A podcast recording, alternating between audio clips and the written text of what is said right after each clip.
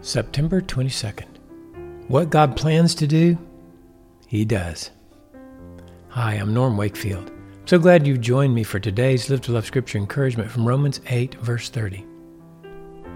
And these, that's those whom He foreknew and predestined to become conformed to the image of His Son. And these whom He predestined, He also called. And these whom He called, He also justified. And these whom He justified, he also glorified. We can take awesome encouragement today from verse 30 of Romans 8 because we learn that from God's viewpoint, the work of conforming us into the image of Christ is done. With man, we might have good intentions, but that doesn't mean that those intentions will be accomplished. However, with God, if He plans to do something, we can count it as done. His promises are yes and amen. Our hearts should soar with anticipation and expectation of the hope of glory on that great day when Jesus returns and the sons of God are revealed in glory with him. This is the love of God for us. It is steadfast, immovable, and ever flowing toward us until his love is perfectly revealed in our lives. Notice that all of the verbs are past tense.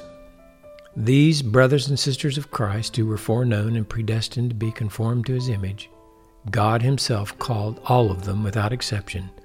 And every one he called, he also justified through his Son. And all who were justified, he also glorified with him. It's a done deal because all of these things are solely dependent upon God's work. He has decided to love us. This gives us vision for how we're to love one another. We love with Jesus the way he loves us. Our love for our brothers and sisters in Christ does not depend upon what they do or don't do. We love them because we want to love them for the glory of God, just like God wants to love us for his glory. We forgive because we've been forgiven. We are patient because we've received God's patience. We are merciful because we've received mercy. On and on we could go until it is culminated in John's great statement in 1 John 4:19.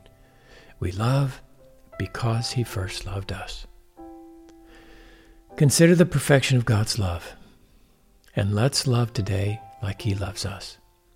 If we intend to love, by God's grace, may we love well to the very end.